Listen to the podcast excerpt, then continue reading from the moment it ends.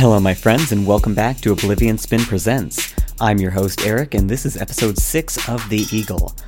Last episode, we got some more insight into James and Maury's relationship. Maury was offered a job working for Wren directly as the head of enforcement, a job which James felt like maybe should have been discussed with him before being offered.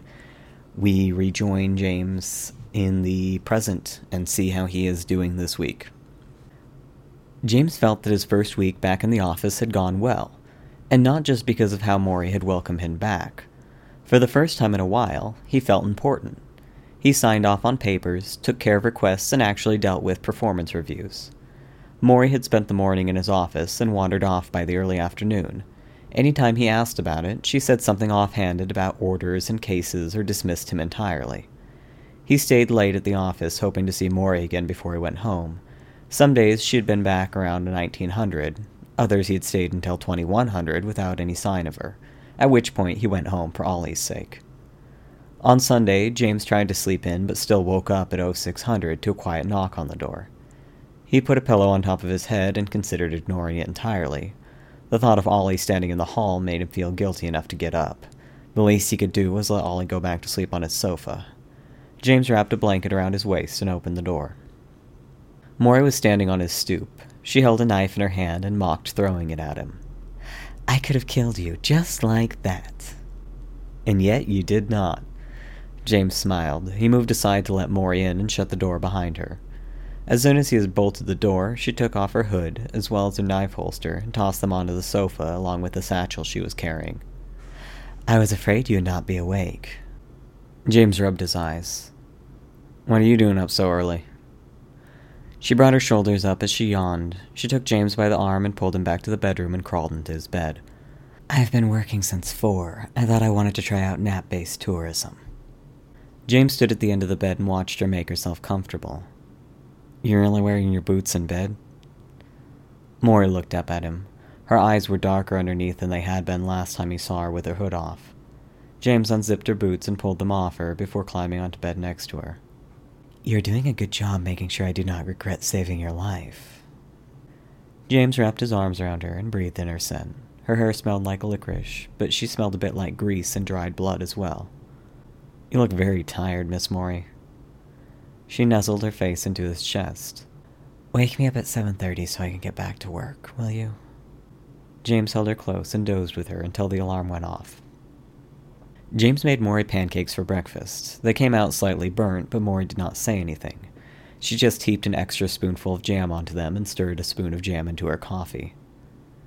Why are you going into work and why the fuck were you up at four? Maury gestured with her fork. Up at four to finish the paperwork on the cases I took for Wren because I was too tired last night. Headed to work versus myself to drop the papers off at Wren's, then to the gym for sparring practice, and by 11 Poppy has a few difficult sewing projects to return to the tailor shop and needs to fix the main sewing machine for them. And what were you doing last night? Cases for Wren, as well as some back files for corrections that were returned by records requesting more details and clarifications on incidents. She rubbed her eyes. I need to get going. Thanks for the bed breakfast, Mr. Porter. She moved to jump down from the bar stool and took a deep breath before doing so. James followed her into the bedroom where she sat on the edge of the bed and put on her boots. You know you can say no to Wren. Maury looked up at James. The man does not understand that some people have other things to do besides paperwork. You can tell if he is overworking you. Not if I want to take the head of enforcement position, I cannot. Maury, he has you working three jobs right now. He's being unreasonable. Maury shook her head and yawned. He's just trying to force my hand. I have not decided yet if I'm going to let him. I doubt he realizes how much work you're taking on. Maury moved to the front room, strapped her holster to her thigh, and adjusted her hood. He knows perfectly well what he is doing, Mr. Porter. He is trying to force me to choose between corrections, enforcement, and my second life. What I'm wondering is which of the two options he's hoping to force me towards. He listed three. To him, I only have two reasonable ones. Let me take your files over to him for you so you, you can save an hour. I'm not doing anything today. Kind of you to offer, but he's my sparring partner anyhow. James tried to not show his disappointment outwardly. Maury started towards the door before turning back to James. Alright, you can come with, just make it snappy. James changed his underwear and dressed himself in his outfit that coordinated with Maury's. Maury lay on her stomach, stretched across the bed, and watched him dress. Promise you'll not take this the wrong way, Mr. Porter. He looked at her while he tied his tie. What? You really are exceedingly handsome. James smiled. The words were odd to hear with her hood on. I'm unsure as to how I could take that the wrong way. I do not want you to think I'm too fond of you, is all. What the hell is that supposed to mean? Maury rolled off the bed and leapt to her feet. You just promised not to take it the wrong way. She stood on her tiptoes and kissed James on the lips. Now hurry up, we need to go. She kissed him again. He held Maury's waist. Is this a riddle like earlier this week? Am I to call him and say I double booked? Maury chewed lightly on his neck while he spoke. I wish, as long as he does not materialize more work for me, I should be free tonight if you'd like to finally get a proper fucking in. Was the last not proper? We are both fully dressed in the corner of your office. Maury giggled for a second. We really need to get going. James kissed her again before letting her go. You do not think he's keeping you so busy so you don't have time for me, do you? I told you he wants me to pick between my two reasonable options. He does not think staying with you in corrections is one of them. Maury grabbed her satchel and headed out the door. She held her hand up to James while she dialed her communicator. It clicked on. Good morning, Wren. Maury here. I will be about ten minutes late. I ran into Mr. Porter. Mr. Porter, as in James? He was out of bed before eight? James leaned towards Maury. I resent that, Mr. Winston. My apologies, James. I did not realize you were job shadowing today. I presume I will be seeing you both then. Yes, so long as that will not be an issue. Of course not. Try not to find any trouble. Maury clicked off the communicator. She sighed. You're his best friend. Was he pissed or elated? I've often wondered the same thing, Miss Maury. Fuck. Maury muttered under her breath. It would not be so infuriating if he was not right all the time. I have often thought the same thing, Miss Maury. You will not tell him we had this conversation or that I stopped by your place this morning, correct? I assume you'll cut my tongue out if I do? Maury shook her head. I cannot slip from the director's good graces by detonguing his closest friend. I prefer irony and punishments, but I would have to cut your balls off. Would you really new to your lover? Maury stopped walking abruptly before starting again. Is that what you think of yourself as? I tend to think of you as my bitch, as agreed upon. Can I not be both? You seem to be awfully fond of testing your luck, Mr. Porter. Maury knocked on Wren's door, and James stood off behind her. It occurred to him suddenly that besides himself, Luna, and Elliot, no one else had ever been privileged with knowing where exactly Wren lived. And here Maury already had the route memorized. James wanted a drink. Wren opened the door and smiled warmly. He looked them both over as they came in. Good morning, Miss Maury. I trust you are well. And James, are you not looking the sharpest you have in a long time? Wren patted him on the shoulder. You pull off the black very well, very dapper. I see you're in a good mood, Wren. Wren stretched his arms out and laughed. Of course, a wonderful way to spend a Sunday morning with two of the most delightful people I know. James looked at Maury out of the corner of his eye. She'd set her satchel on the coffee table and pulled a bundle of files from it. Maury held the files out to Wren. If you not mind looking over these to ensure they're your standards, I would like to amend any errors while you and Mr. Porter had a chance to catch up. Wren took the files and held them. I already know they are up to my standards, Maury. You're the closest thing I've found to doing this job myself. Maury tilted her head in a slight bow. If you're ready, then, shall we head to the gym? Maury gestured to Wren. Do you often spar in business casual? Do you often spar in a corset and hood? James stood to the side of the two and observed the conversation. He wondered if they always interacted this tensely or if he was making them both uncomfortable. Wren sat on the sofa putting on his shoes. Generally, when James and I spar, we do not wear our business clothes, no. However, I felt it would be an unfair advantage for me to be comfortable while you were in full garb. I appreciate you agreeing to have a go with me while James is out of commission still. It is quite an honor that you would invite me. No. Wren looked at James somewhat oddly while he opened the door. The honor is all mine.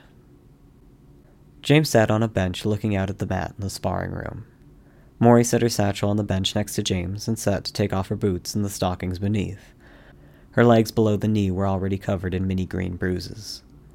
Wren took his shoes and socks off and put them under the bench to the other side of James. Say, Wren, James pointed to a spot on the mat. Is that not the very spot I broke your nose? Maury tilted her head towards Wren.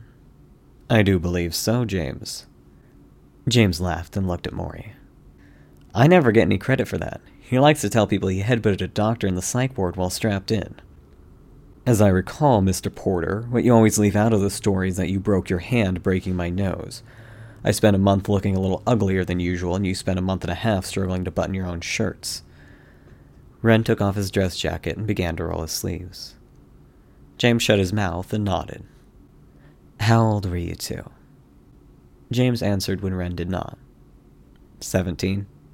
Maury started to undo her gloves. Wren shook his head. Keep them on unless you think it would give you an advantage to have them off. Maury fixed the laces and kept them on. You two are lucky to have had each other for so long. James looked to Wren. Wren was stretching and rolling his neck. His jaw was tensed.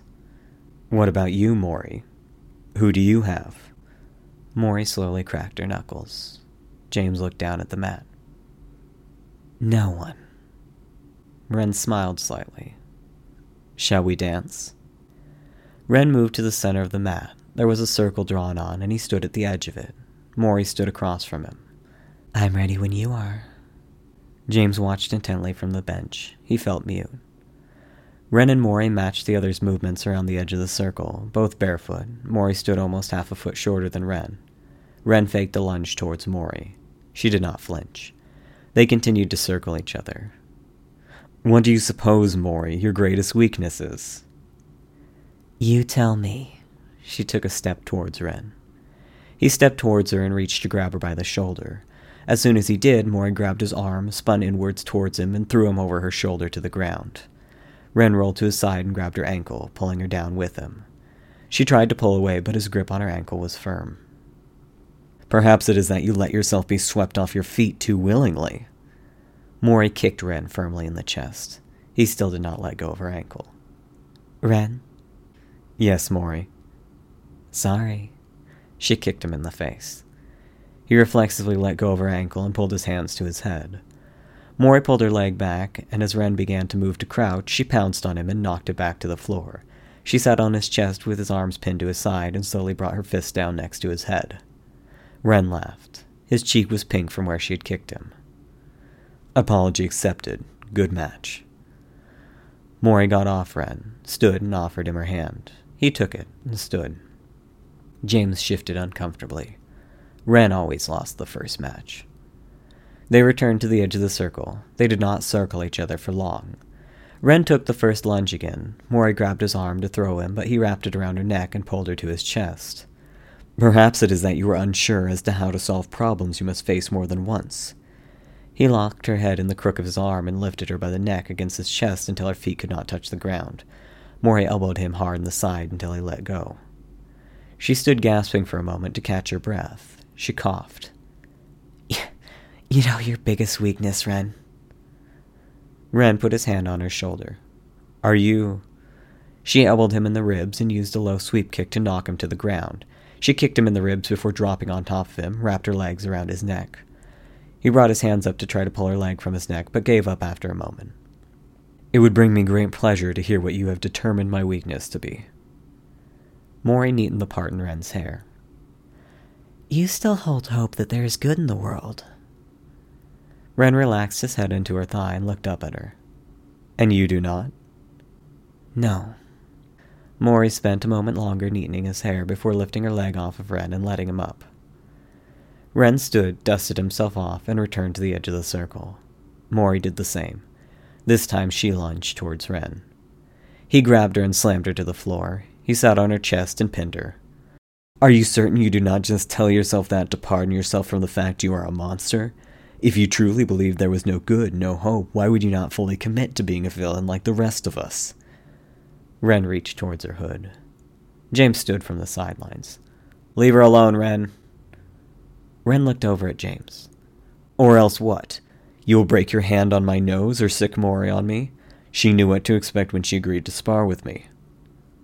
I can handle myself, Mr. Porter. James sat back on the bench. Wren struck Maury hard across the face with his palm. Maury turned her head with it and laughed. What the fuck, Wren?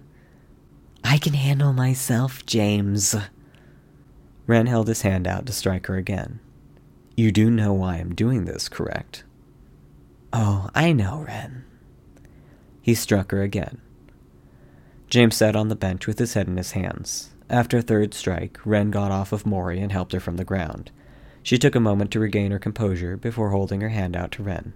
He shook it. Good match, Wren. Good match, Maury. Same time next week? Wren chuckled. I would not miss the opportunity for the world. They walked back to the bench. James handed Maury a towel and Wren grabbed his own. Maury wiped her face, tossing the towel carelessly on James's lap. There was blood on it. Shit. James looked at Wren. The fuck was that about? Have you lost your fucking mind, Wren? Maury sat on the bench next to James and began to work putting her boots back on. Wren sat on the other side of James and unrolled his sleeves and fixed his cuffs. Do not think for a moment, James, that she would not have her knives at my throat if she did not understand that some evils are necessary. Maury spat on the mat in front of her. Her spit had blood in it as well. If you'll excuse me, gentlemen, I have personal matters to attend to this afternoon. See you on Tuesday, Maury. Do not forget to ice your face. Will do, Wren. Maury waved before turning and walking across the mats to the main door. James stood to follow her. Wren grabbed him by the arm. Personal matters, James. Besides, I thought we could catch lunch and run a few errands together this afternoon, just like old times. Maury just saved me the trouble of having to come out to your place. Old times, right. All those old times where you want to spar with a woman, subdued her, and then hit her in the face until she bled. Firstly, Wren smirked, you do her a disservice to act as though she's a fragile feminine flower. I'm sure she would be enraged to hear you imply she was anything less than my equal. Secondly, I did her a favor. You're fucking unbelievable, Wren. I do not need to explain myself to you, James. She understood, and that is all that matters. James did not speak to Wren on the walk back to his place. James sat on the sofa while Wren showered. He thought of Maury, probably not having time to shower, having to make an excuse for the blood on her face when she went in to fix the sewing machines. He dialed her on his communicator, but she did not pick up. Wren came out half dressed. Did she answer? James did not look at or otherwise acknowledge him. I was thinking we could stop by the cafeteria and then drop by the tailor shop. One of my favorite shirts has a little rip in it, and the seamstress they have in on Sundays is just the most delightful, talented, and stunning little thing. James looked back at Wren. You were rather drunk, and the stabbing incident may have chased it from your memory, but you met her at the celebration. The enchanting woman I was conversing with in the back corner before you interrupted us, Miss Poppy Dart? James clenched his jaw. Wren smirked. He sat on the sofa next to James and lit a cigarette. How long have you two been together, then? I do not know what you're talking about, Wren. You and Maury. How long have you two been lovers, and why did you not think it relevant to tell me sooner? Maury's my employee and a close friend who happened to save my life, and I fail to see what Poppy has to do with any of this. Wren threw his head back, laughing. I'm not sure what is funnier that you think I cannot tell you are seeing Maury, or that you think I do not already know her alias? Do you really think I would have someone doing my dirty work without knowing exactly what sort of second life they lead? Wren stopped laughing and looked at James. I am not an idiot, James. Now answer my question. James looked down at the rug on the floor. She's not fond of the term lover when applied to myself in regards to her. Wren rubbed the bridge of his nose. At least she has not lost all her senses. I'm choosing to ignore that. To answer the spirit of your question, I got stabbed in the gut and woke up with her sleeping on my chest half dressed. Wren was quiet for a moment. You knew she was Poppy before then, though, correct? James shook his head slowly. I was certain you did. Well, that does not explain a few things. Like what? Oh, why you made an ass of yourself flirting with her at the celebration? Why she did not stick around after the bar fight to make sure you were alright? Why you always avoid it. Hold that thought. What do you mean she did not stick around after the bar fight? Wren held his hands up for a moment and moved his fingers like he was counting. Well, I will be. Between Luna getting murdered, your my promotion, you getting stabbed, and every other bit of insanity that has happened this last month, we never did have a chat about the bar fight. James grimaced slightly. Just tell me what happened, Wren. As you may recall, the incident began with your delivery of a particularly moving speech to the patrons about how we were having an important conversation and that they all needed to shut the fuck up or get the fuck out because you were James Porter, head of corrections.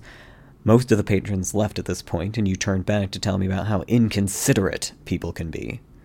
Wren emphasized the word inconsiderate. All right, I'm sorry. I remember that, so tell me what happened next.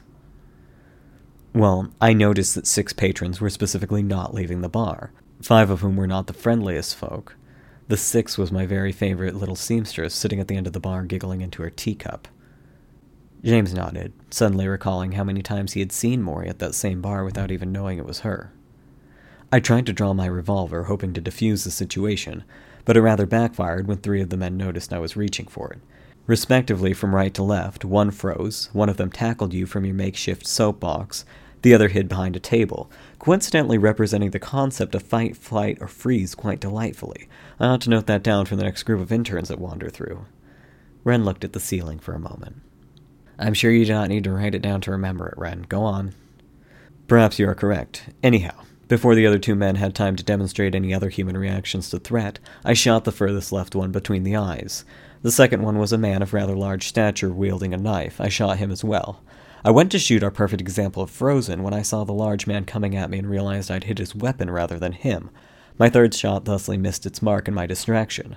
I was nearly backed into a corner with a man twice my size almost on top of me. I shot him twice in the chest and once in the head. If you're keeping track, I'm out of ammo and you're drunk on the floor getting your face punched in.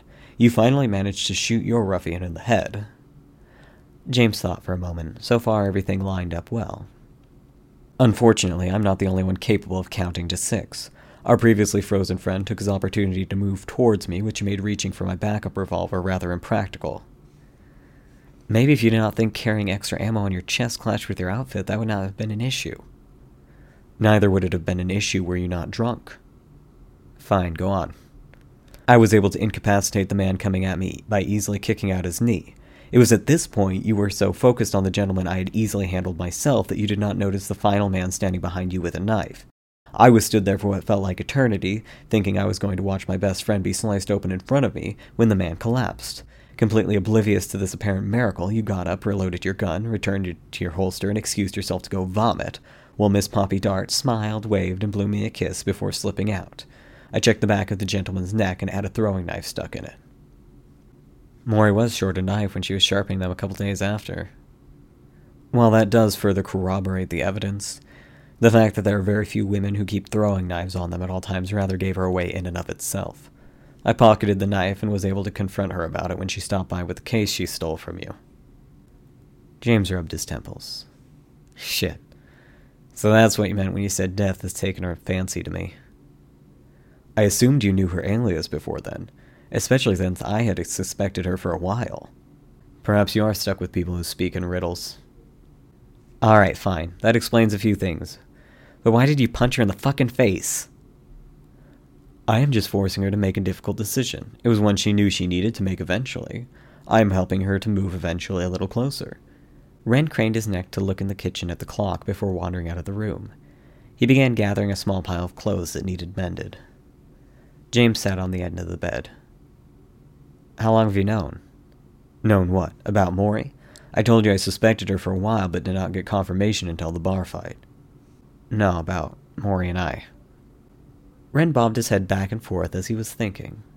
He did not turn to face James when he spoke. There have been rumors about you and Maury having relations for a long time. I did not pay them much mind because she was always tidy enough to keep her lovers separate from her work persona. I rather doubted she would risk her reputation on you. That does not answer my question, Wren. Wren turned to face James. He reached out and poked James in the side of the neck just under his shirt collar. Ow. James brought his hand to his neck and rubbed it. There was a sore spot. The James Porter I know does not go out walking and happen to run into people before lunchtime on his days off. So that raised my suspicions enough to notice your hickey, which the James Porter I know would be bragging about to me almost immediately if it was from any other source. James kept his hand over his neck. Do not worry, it is hardly noticeable. I would not have seen it if I had not been watching you closely. All right. James put his hands down. You caught me. So that means I can ask why you're so upset at the thought of her and I being together. Wren grabbed his watch from the nightstand and adjusted it on his wrist. Maury is exceptionally good for you because she will not tolerate your mediocrity or complacency. In many ways, she is the push you needed. I am also awfully grateful to her that she was fond enough of you to make sure and save your life several times.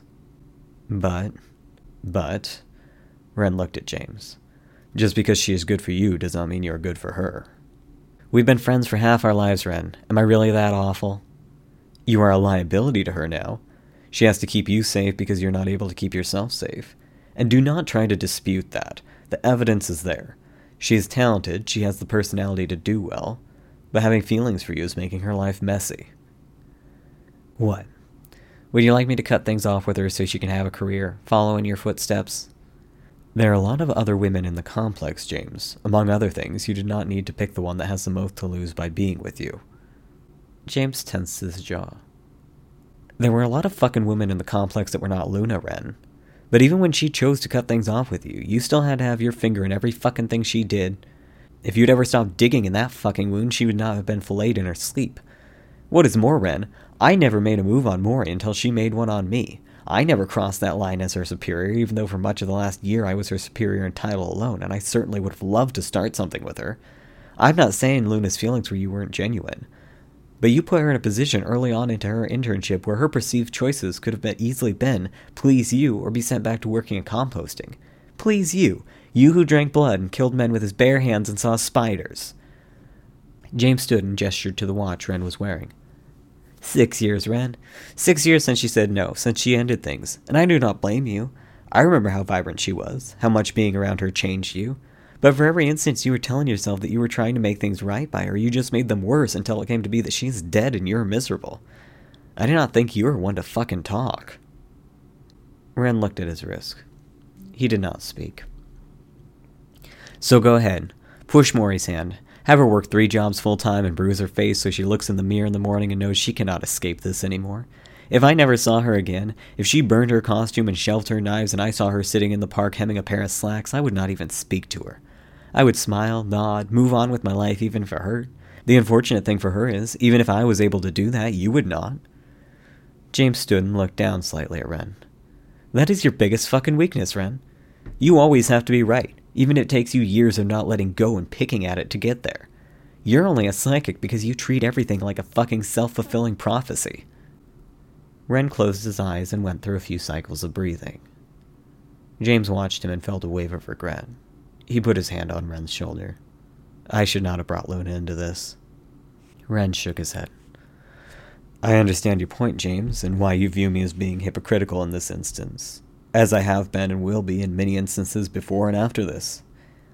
He turned and grabbed the full garment bag. I do not expect for anything to change between the two of you. I just expect that since there is something, you will not get in her way.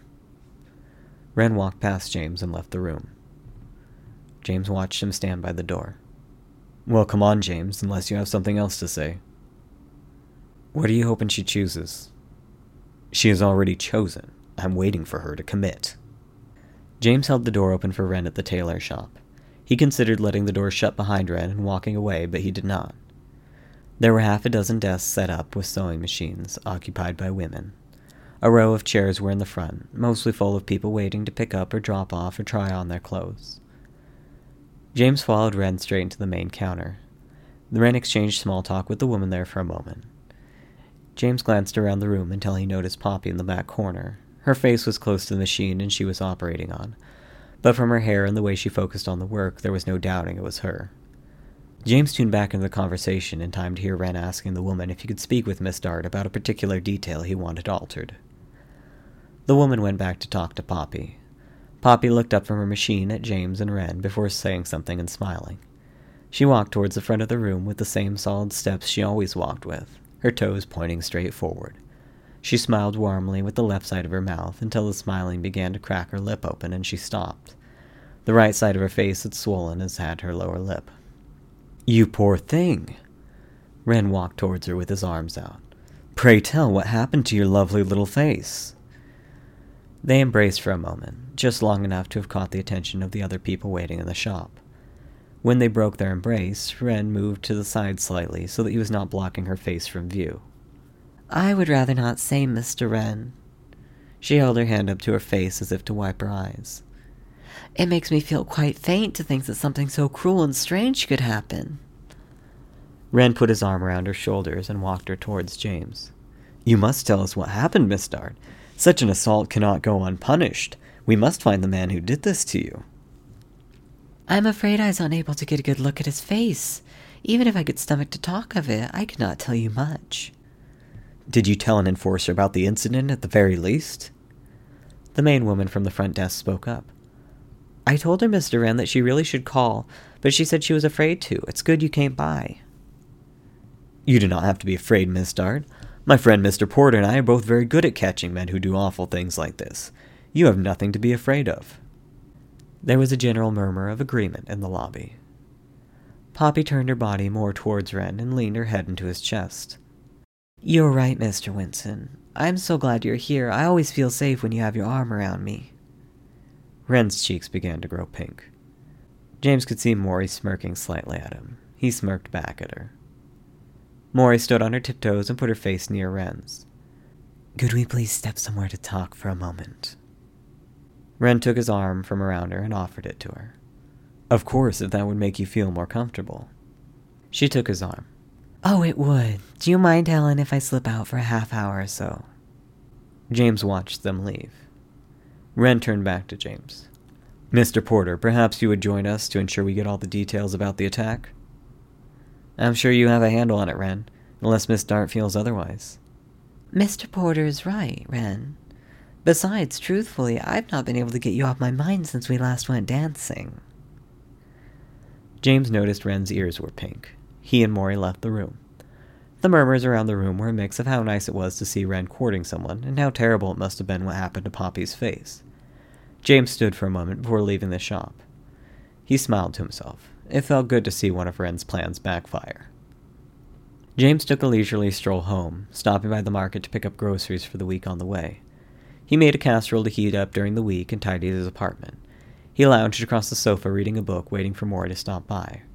Around 2000, he tried to give her a buzz, but she did not pick up. He lay in bed and wrapped his arms around the pillow she had slept on that morning. It still smelt of blood, grease, and licorice.